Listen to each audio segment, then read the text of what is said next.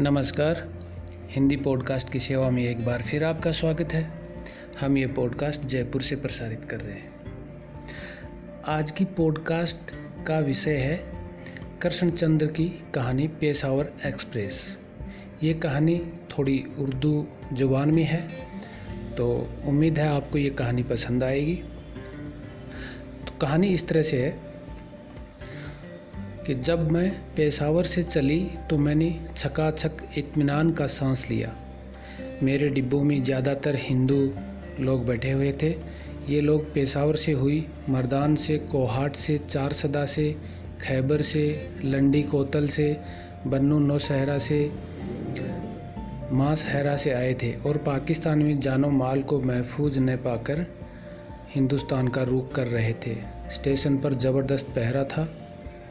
और फौज वाले बड़ी चौकसी से काम कर रहे थे। इन लोगों को जो पाकिस्तान में पनाह गजी और हिंदुस्तान में शरणार्थी कहलाते थे, उस वक्त तक चैन का सांस न आया, जब तक मैंने पंजाब की रुमान खेज सरजमीन की तरफ़ कदम न बढ़ाए। ये लोग शक्लो सूरत से बिल्कुल पठान मालूम होते थे। गोरे चिट्टे, मज़बूत हाथ पाँव, सिर पर कुलाह और लुंगी और जिस्म पर कमीज और सलवार। ये लोग पस्तों में बात करते थे और कभी कभी नहायत करख्त किस्म की पंजाबी में बात करते थे। उनकी हिफाजत के लिए हर डिब्बे में दो सिपाही बंदूकें लेकर खड़े थे। वजी है बल्लोची, सिपाही अपनी पगड़ियों के अकब मोर के छत्तर की तरह खूबसूरत तुर्रे लगाए हुए हाथ में जदीद राइफलें लिए हुए उन पठानों और उनके बीवी बच्चों की तरफ़ मुस्करा मुस्करा कर देख रहे थे। जो एक तारे की खौफ और सर के जैर ए असर उस सरजमी से भागे जा रहे थे, जहाँ वो हज़ारों साल से रहते चले आए थे। जिसकी संगलाक सरजमीन से उन्होंने तकना, तवानाई हासिल की थी, जिसके बर्फाब चश्मों से उन्होंने पानी पिया था। आज ये वतन यखलख्त बेगाना हो गया था और उसने अपने मेहरबान सीने के किवाड़ उन पर बंद कर दिए थे और वो एक नए देश के तपते हुए मैदानों का तस्वुर दिल में लिए बादले नाखवास्ता वहाँ से रुखसत हो रहे थे। इस अमर की मसरत ज़रूरत थी कि उनकी जानें बच गई थी। उनका बहुत सा माल व मता और उनकी बहुओं, बेटियों, माओं और बीवियों की आबरू महफूज थी। लेकिन उनका दिल रो रहा था और आँखें सरहद के पथरीले सीने पर यूँ गड़ी हुई थी, गोया उसे चीर कर अंदर घुस जाना चाहती हैं। और उसके सफकत भरे ममता के फवारे से पूछना चाहती हैं, बोल माँ, आज किस जुर्म की पादाश में तूने अपने बेटों को घर से निकाल दिया है? अपनी बहुओं को इस खूबसूरत आँगन से महरूम कर दिया है, जहाँ वो कल तक सुहाग की रानियाँ बनी बैठी थी। अपनी अलबेली कुंवारियों को जो अंगूर की बेल की तरह तेरी छाती से लिपट रही थी झिंझोड़ कर अलग कर दिया है। किस लिए आज ये देश विदेश हो गया है? मैं चलती जा रही थी और डिब्बों में बैठी हुई मखलूक अपने वतन की सतह मुरतफ़े, उसके बुलंद ओ बाला चट्टानों, उसके मर्ग जारों, उसकी सादा वादियों कुंजों और बागों की तरफ़ यूँ देख रही थी जैसे हर जाने पहचाने मंजर को अपने सीने में छिपा कर ले जाना चाहती हो। जैसे निगाह हर लहजा रुक जाए और मुझे ऐसा मालूम हुआ कि इस अजीम रंज ओ अलम के बारे मेरे कदम भारी हुए जा रहे हैं और रेल की पटरी मुझे जवाब दिए जा रही है। हुस्न अब्दाल तक लोग यूँ ही महजूं, अफसरदा यासो नकबत की तस्वीर बने रहे। हुस्न अब्दाल के स्टेशन पर बहुत से सिख आए हुए थे। पंजा साहिब से लंबी लंबी किरपाने लिए चेहरों पर हवाइयाँ उड़ी हुई, बाल बच्चे सहमे सहमे से। ऐसा मालूम होता था कि अपनी ही तलवार के घाव से ये लोग खुद मर जाएँगे। डिब्बों में बैठकर उन लोगों ने इत्मीनान का सांस लिया और फिर दूसरे सरहद के हिंदू और सिख फटानों से गुफ्तगु शुरू हो गई। किसी का घर बार जल गया था, कोई सिर्फ़ एक कमीज़ और सलवार में भागा था, किसी के पाँव में जूती न थी और कोई इतना होशियार था कि अपने घर की टूटी चारपाई तक उठा लाया था। जिन लोगों का वाकई बहुत नुकसान हुआ था, वो लोग गुमसुम बैठे हुए थे, खामोश, चुपचाप और जिसके पास कभी कुछ न हुआ था। वो अपनी लाखों की जायदाद खोने का गम कर रहा था और दूसरों को अपनी फर्जी इमारत के किस्से सुना सुना कर मरऊब कर रहा था और मुसलमानों को गालियाँ दे रहा था। बलोची सिपाही एक पर वकार अंदाज में दरवाज़ों पर राइफलें थामे खड़े थे और कभी कभी एक दूसरे की तरफ़ कनखियों से देख कर मुस्करा उठते। तकसीला के स्टेशन पर मुझे बहुत अरसे तक खड़ा रहना पड़ा। ना जाने किसका इंतज़ार था। शायद आसपास के गाँव से हिंदू पना गर्जी आ रहे थे। जब गार्ड ने स्टेशन मास्टर से बार बार पूछा तो उसने कहा, यह गाड़ी आगे न जा सकेगी। एक घंटा और गुजर गया। अब लोगों ने अपना सामान खुद और नौस खोला और खाने लगे। समय समय बच्चे कह कहे लगाने लगे और मासूम कुंवरियाँ दरीचों से बाहर झांकने लगी और बड़े बूढ़े हुक्के गुड़गुड़ाने लगे। थोड़ी देर के बाद दूर से शोर सुनाई दिया और ढोलों के पीटने की आवाज़ें सुनाई देने लगी। हिंदू पनाह गजीनों का जत्था आ रहा था। शायद लोगों ने सर निकाल कर इधर उधर देखा। जत्था दूर से आ रहा था और नारे लगा रहा था। वक्त गुजरता था, जत्था करीब आता गया। ढोलों की आवाज़ तेज़ होती गई। जत्थे के करीब आते ही गोलियों की आवाज़ कानों में आई और लोगों ने अपने सर खिड़कियों से पीछे हटा लिए। ये हिंदुओं का जत्था था जो आसपास के गाँव से आ रहा था। गाँव के मुसलमान लोग उसे अपनी हिफाजत में ला रहे थे। चुनाचे हर एक मुसलमान ने एक काफिर की लाश अपने कंधे पर उठा रखी थी, जिसने जान बचाकर गाँव से भागने की कोशिश की थी। 200 लाशें थी। मजमे ने ये लाशें नहायत इतमान से स्टेशन पहुंचकर बलोची दस्ते के सुपुर्द की और कहा कि वो इन महाजरीन को नहायत हिफाजत से हिंदुस्तान की सरहद पर ले जाएँ। चुनाचे बलोची सिपाहियों ने नहायत खंदा पेशानी से इस बात का जिम्मा लिया और हर डिब्बे में पंद्रह बीस लाशें रख दी गई। इसके बाद मजमा ने हवा में फायर किया और गाड़ी चलाने के लिए स्टेशन मास्टर को हुक्म दिया। मैं चलने लगी थी कि मुझे फिर रोक दिया गया। और मजमा ने सरगने में हिंदू पनाह गजिनों से कहा कि 200 आदमियों के चले जाने से उनके गाँव वीरान हो जाएँगे और उनकी तिजारत तबाह हो जाएगी। इसलिए वो गाड़ी में से 200 आदमी उतार कर अपने गाँव ले जाएँगे। चाहे कुछ भी हो, वो अपने मुल्क को यूँ बर्बाद होता हुआ नहीं देख सकते। इस पर बलोची सिपाहियों ने उनके फहम और जका और उनकी फिरासत तबाह की दाद दी और कहा कि उनकी वतन दोस्ती को सराहा, चुनाचे इस पर बलोची सिपाहियों ने हर डिब्बे से कुछ आदमी निकालकर मजमा के हवाले किए। पूरे 200 आदमी निकाले गए, एक कम न एक ज़्यादा। लाइन लगाओ, काफिरो, सरगने ने कहा। सरगना अपने इलाके का सबसे बड़ा जागीरदार था और अपने लहू की रवानी में मुकदस जिहाद की गूंज सुन रहा था। काफिर पत्थर के बूते बने खड़े थे। मजमा के लोगों ने उन्हें उठा उठा कर लाइन में खड़ा किया। 200 आदमी 200 ज़िंदा लाशें, चेहरे सूते हुए, आँखें फिजामी तीरों की बारिश सी महसूस करती हुई। पहल बलोची सिपाहियों ने की, पंद्रह आदमी फायर से गिर गए।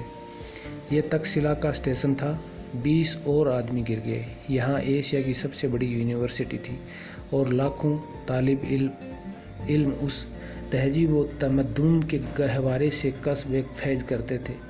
पचास और मारे गए। तक्षशिला के अजायब घर में इतने खूबसूरत बुद्ध थे, इतने हुस्न संग तराशी के नादिर नमूने कदीम तहजीब के झिलमिलाते हुए चराग पचास और मारे गए। पस मंजर में सरकोप का महल था और खेलों का एम्फी थिएटर और मेलों तक फैले हुए एक वसी शहर के खंडर। तक्षशिला की गुजस्ता अजमत के पुरशिकोह मजहर। तीस और मारे गए। यहाँ कनिष्क ने हुकूमत की थी और लोगों को अमन व अस्ती और हुसन औलाद से माला माल किया था। पच्चीस और मारे गए। यहाँ बुद्ध का नगमाए इरफा गुंजा था। यहाँ भिक्षुओं ने अमन व सुतः ओ आस्ती का दर्स ए हयात दिया था। अब आखिरी गिरोह की अजल आ गई थी। यहाँ पहली बार हिंदुस्तान की सरहद पर इस्लाम का परचम फहराया था। मुशावत और अखूत और इंसानियत का परचम। सब मर गए। अल्लाह अकबर, फर्श खून से लाल था। जब मैं प्लेटफार्म से गुजरी तो मेरे पाँव रेल की पटरी से फिसले जाते थे। जैसे मैं अभी गिर जाऊँगी और गिर कर बाकी मांदा मुसाफिरों को भी जख्म कर दूँगी, ख़त्म कर दूँगी। हर डिब्बे में मौत आ गई थी और लाशें दरमियान में रख दी गई थी और ज़िंदा लाशों का हजूम चारों तरफ़ था और बलोची सिपाही मुस्करा रहे थे।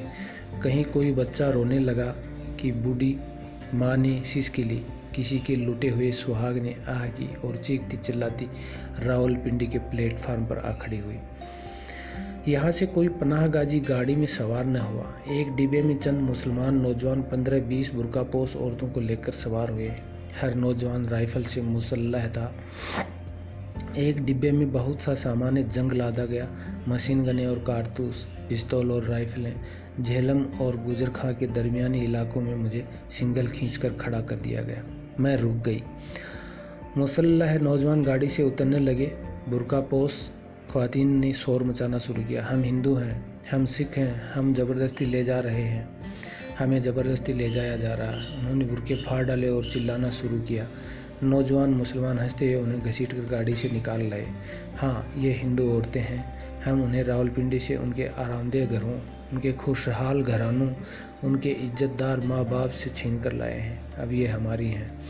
हम उनके साथ जो चाहे सुलूक करेंगे। अगर किसी में हिम्मत है तो उन्हें हमसे छीन कर ले जाए। सरहद के दो नौजवान हिंदू पठान छलांग मारकर गाड़ी से उतर गए। बलोची सिपाहियों ने नहायत इतमान से फायर करके उन्हें ख़त्म कर दिया। पंद्रह बीस नौजवान और निकले। उन्हें मुसल्ह मुसलमानों के गिरोह ने मिनटों में ख़त्म कर दिया। दरअसल गोश्त की दीवार लोहे की गोली का मुकाबला नहीं कर सकती। नौजवान हिंदू औरतों को घसीट कर जंगल में ले गए। मैं और मुँह छुपाकर वहाँ से भागी। काला खौफनाक शाह धुआँ मेरे मुँह से निकल रहा था, जैसे कायनात पर खवासत की शाही छा गई। और सांस मेरे सीने में यूँ उलझने लगी जैसे ये आहनी छाती अभी फट जाएगी, और अंदर भड़कते हुए लाल लाल सोले इस जंगल को खा के सियाह कर डालेंगे। जो उस वक्त मेरे आगे पीछे फैला हुआ था और जिसने इन पंद्रह औरतों को चश्म जदन में निगल लिया था। लाला मूसा के करीब लाशों से इतनी मकरू सड़ांद निकलने लगी कि बलोची सिपाही उन्हें बाहर फेंकने पर मजबूर हो गए। वो हाथ के इशारे से एक आदमी को बुलाते और उससे कहते, उसकी लाश को उठाकर यहाँ लाओ। दरवाजे पर, और जब वह आदमी एक लाश उठाकर दरवाजे पर लाता तो वो उसे गाड़ी से बाहर धक्का देते थे। थोड़ी देर में सब लाशें एक एक कर हमराही के साथ बाहर फेंक दी गई और डिब्बों में आदमी कम हो जाने से टांगे फैलाने की जगह भी हो गई। फिर लाला मूसा गुजर गया और वजीराबाद आ गया। वज़ीर आज़ाद का मशहूर जंक्शन वजीराबाद का मशहूर शहर, जहाँ हिंदुस्तान भर के लिए छुरियाँ और चाकू तैयार होते हैं। वजीराबाद जहाँ हिंदू और मुसलमान सदियों से बैसाखी का मेला बड़ी धूमधाम से मनाते हैं और उसकी खुशियों में इकट्ठे हिस्सा लेते हैं। वजीराबाद का स्टेशन लाशों से पटा हुआ था। शायद ये लोग बैसाखी का मेला देखने आए थे। लाशों का मेला शहर में धुआँ उठ रहा था और स्टेशन के करीब अंग्रेज़ी बैंड की सदा सुनाई दे रही थी और हुजूम की पुरशोर तालियों और कह कहों की आवाज़ें भी सुनाई दे रही थी। चंद मिनटों में हुजूम स्टेशन पर आ गया। आगे आगे देहाती नाचते गाते आ रहे थे और उनके पीछे नंगी औरतों का हुजूम। मादरजाद नंगी औरतें, बूढ़ी नौजवान बच्चियाँ, दादियाँ और पोतियाँ, माएँ और बहुएँ, और बेटियाँ, कुंवरियाँ और हमीला औरतें, नाचते गाते हुए मर्दों के नरगे में थी। औरतें हिंदू और सिख थी और मर्द मुसलमान थे। और दोनों ने मिलकर ये अजीब बैसाखी मनाई थी। औरतों के बाल खुले हुए थे, उनके जिस्मों पर जख्मों के निशान थे, और वो इस तरह सीधी तन कर चल रही थी जैसे हज़ारों कपड़ों में उनके जिस्म छुपे हों, जैसे उनकी रूहों पर सुकून आमेज मौत के दबीज साए छा गए हों। उनकी निगाहों का जलाल द्रौपदी को भी शर्माता था और होंठ दांतों के अंदर यूँ भिंचे हुए थे गोया किसी मुहिब लावे का मुँह बंद किए हुए हैं। शायद अभी ये लावा फट पड़ेगा और अपनी आतिश फिसानी से दुनिया को जहनुम राज बना देगा। मजमे से आवाज़ें आई, पाकिस्तान जिंदाबाद, इस्लाम जिंदाबाद, कायद आज़म मोहम्मद अली जिन्ना जिंदाबाद। नाचते थिरकते हुए कदम परे हट गए और अब यह अजीब व गरीब हजूम डिब्बों के एन सामने था। डिब्बों में बैठी हुई औरतों ने घूंघट काट लिए और डिब्बे की खिड़कियाँ यके बाद दिगरे बंद होने लगी। बलोची सिपाहियों ने कहा, खिड़कियाँ मत बंद करो, हवा रुकती है। खिड़कियाँ बंद होती गई और फिर डिब्बे में एक खिड़की भी न खुली रही। हाँ कुछ पनाह गजी ज़रूर मर गए। नंगी औरतें पनाह गजिनों के साथ बिठा दी गई और मैं इस्लाम जिंदाबाद और कायद आज़म मोहम्मद अली जिन्ना जिंदाबाद की नारों के दरमियान रुखसत हुई। गाड़ी में बैठा हुआ एक बच्चा लुढ़कता लुढ़कता एक बूढ़ी दादी के पास चला गया और उससे पूछने लगा, माँ, तुम नहा के आई हो? दादी ने अपने आंसुओं को रोकते हुए कहा हाँ नन्हे, आज मुझे मेरे वतन के बेटों ने भाइयों ने नहलाया है। तुम्हारे कपड़े कहाँ हैं, अम्मा? उन पर मेरे सुहाग के खून के छींटे थे बेटा। वो लोग उन्हें धोने के लिए ले गए हैं। दो नंगी लड़कियों ने गा, गाड़ी से छलांग लगा दी और मैं चीखती चिल्लाती आगे भागी और लाहौर पहुंचकर दम लिया। मुझे एक नंबर प्लेटफार्म पर खड़ा किया गया। नंबर दो प्लेटफार्म पर दूसरी गाड़ी खड़ी थी। ये अमृतसर से आई थी और उसमें मुसलमान पनाह गजी बंद थे। थोड़ी देर के बाद मुस्लिम खिदमतकार मेरे डिब्बों की तलाशी लेने लगे और जेवर और नकदी और दूसरा कीमती सामान महाजरीन से ले लिया गया। उसके बाद 400 आदमी डिब्बों से निकाल कर स्टेशन पर खड़े किए थे। ये मज़हब के बकरे थे, क्योंकि अभी अभी नंबर दो प्लेटफार्म पर जो मुस्लिम मुजाहिदी महाजरीन की गाड़ी आकर रुकी थी उसमें 400 मुसलमान मुसाफिर कम थे और 50 मुस्लिम औरतें अगवा कर ली गई थी। इसलिए यहाँ पर भी 50 औरतें चुन चुन कर निकाल ली गई और 400 हिंदुस्तानी मुसाफिरों को तहत तय किया गया ताकि हिंदुस्तान और पाकिस्तान में आबादी का तवाजुन बरकरार रहे। मुस्लिम खिदमतगारों ने एक दायरा बना रखा था और छुरे हाथ में थे और दायरे में बारी बारी एक महाजिर उनके छुरे की जद में आता था और बड़ी चाबुक दस्ती और मस्साकी से हलाक कर दिया जाता था। चंद मिनटों में 400 आदमी ख़त्म कर दिए गए और फिर मैं आगे चली। अब मुझे अपने जिस्म के जर्रे जर्रे से घिन आने लगी। इस कदर प्लीद और मुतफिन महसूस कर रही थी, जैसे मुझे शैतान ने सीधा जहन्नुम से धक्का देकर पंजाब में भेज दिया हो। अटारी पहुंचकर फिजा बदल सी गई। मुगलपुरा ही से बलोची सिपाही बदले गए थे और उनकी जगह डोगरों और सिख सिपाहियों ने ले ली थी। लेकिन अटारी पहुंचकर तो मुसलमानों की इतनी लाशें हिंदू महाजिर ने देखी कि उनके दिल फरते मसरत से बाग बाग हो गए। आज़ाद हिंदुस्तान की सरहद आ गई थी, वरना इतना हसीन मंजर किस तरह देखने को मिलता? और जब मैं अमृतसर स्टेशन पर पहुँची तो सिखों के नारों ने ज़मीन आसमान को गुंजा दिया। यहाँ भी मुसलमानों की लाशों के ढेर के ढेर थे, और हिंदू जाट और सिख और डोगरी हर डिब्बे में झाँक कर पूछते थे, कोई शिकार है? मतलब ये कि कोई मुसलमान है, एक डिब्बे में चार हिंदू ब्राह्मण सवार हुए। सर घुटा हुआ, लंबी चोटी, राम नाम की धोती बांधे, हरिद्वार का सफ़र कर रहे थे। यहाँ हर डिब्बे में आठ, दस सिख और जाट भी बैठ गए। ये लोग राइफलों और बल्लमों से मुसल्ह थे और मसीरी की पंजाब में शिकार की तलाश में जा रहे थे। उनमें से एक के दिल में कुछ सुबह सा हुआ। उसने एक ब्राह्मण से पूछा, ब्राह्मण देवता किधर जा रहे हो? हरिद्वार तीर्थ करने? हरिद्वार जा रहे हो कि पाकिस्तान जा रहे हो, मियाँ? मियाँ, अल्लाह अल्लाह करो। दूसरे ब्राह्मण के मुँह से निकला। जाट हंसा तो आओ, अल्लाह अल्लाह करें। ऊँथा सहा, शिकार मिल गया, भाई, आ और हिदा, अल्लाह बेली करिए। इतना कहकर जाट ने ऊँथा सहा। इतना कहकर जाट ने बल्लम नकली ब्राह्मण के सीने में मारा। दूसरे ब्राह्मण भागने लगे, जाटों ने उन्हें पकड़ लिया। ऐसे नहीं, ब्राह्मण देवता, जरा डॉक्टरी मुआयना कराते जाओ। हरिद्वार जाने से पहले डॉक्टरी मुआयना बहुत ज़रूरी होता है। डॉक्टरी मुआयने से मुराद ये थी कि वो लोग खत्ता देखते थे और जिसके खत्ता न हुआ होता, उसे वहीं मार डालते। चारों मुसलमान जो ब्राह्मण का रूप बदलकर अपनी जान बचाने के लिए भाग रहे थे, वहीं मार डाले गए और मैं आगे चली। रास्ते में एक जंगल में मुझे खड़ा कर दिया गया और मुहाजिरीन और सिपाही और जाट और सिख सब निकल कर जंगल की तरफ़ भागने लगे। मैंने सोचा शायद मुसलमानों की बहुत बड़ी फौज उन पर हमला करने के लिए आ रही है। इतने में क्या देखती हूँ कि जंगल में बहुत सारे मुसलमान मुजारे और अपने बीवी बच्चों के लिए को लिए छुपे बैठे हैं। श्री अस्त अकाल और हिंदू धर्म की जय के नारों की गूंज से जंगल काँप उठा और वो लोग नरगे में ले लिए गए। आधे घंटे में सब सफाया हो गया। बूढ़े जवान औरतें और बच्चे सब मार डाले गए। एक जाट के नेजे पर एक नन्हे बच्चे की लाश थी और वो इस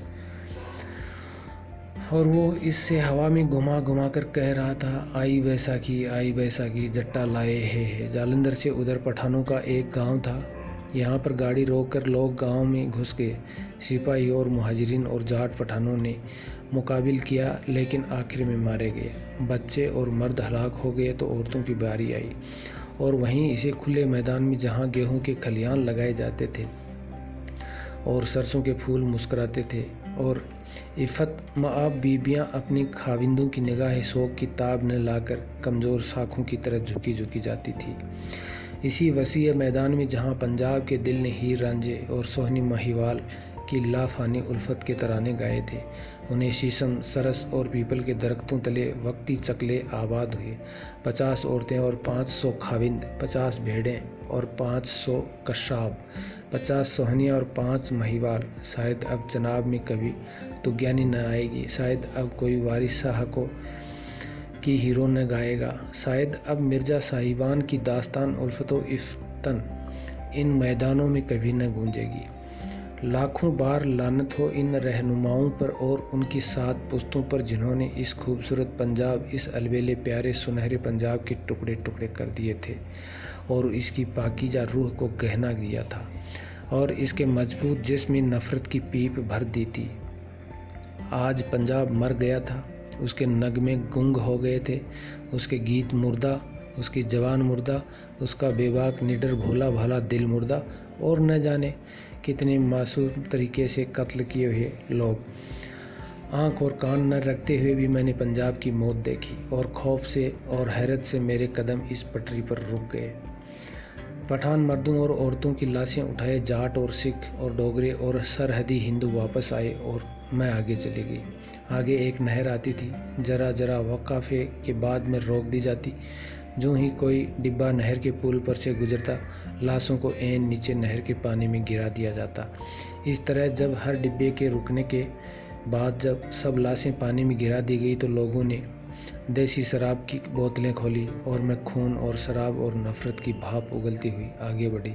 लुधियाना पहुंचकर लुटेरे गाड़ी से उतर गए और शहर में जाकर उन्होंने मुसलमानों के मोहल्लों का पता ढूंढ निकाला और वहाँ हमला किया और लूट मार की और माल गनीमत अपने कंधों पर लादे हुए तीन चार घंटों के बाद स्टेशन पर वापस आए।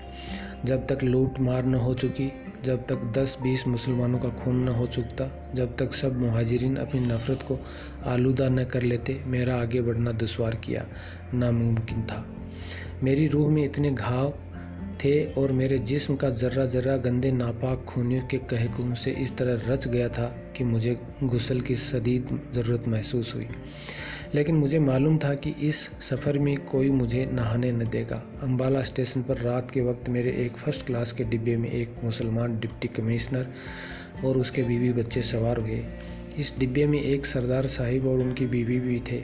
फौजियों के पहरे में मुसलमान डिप्टी कमिश्नर को सवार कर दिया गया और फौजियों को उनकी जानो माल की सख्त ताकीद कर दी गई।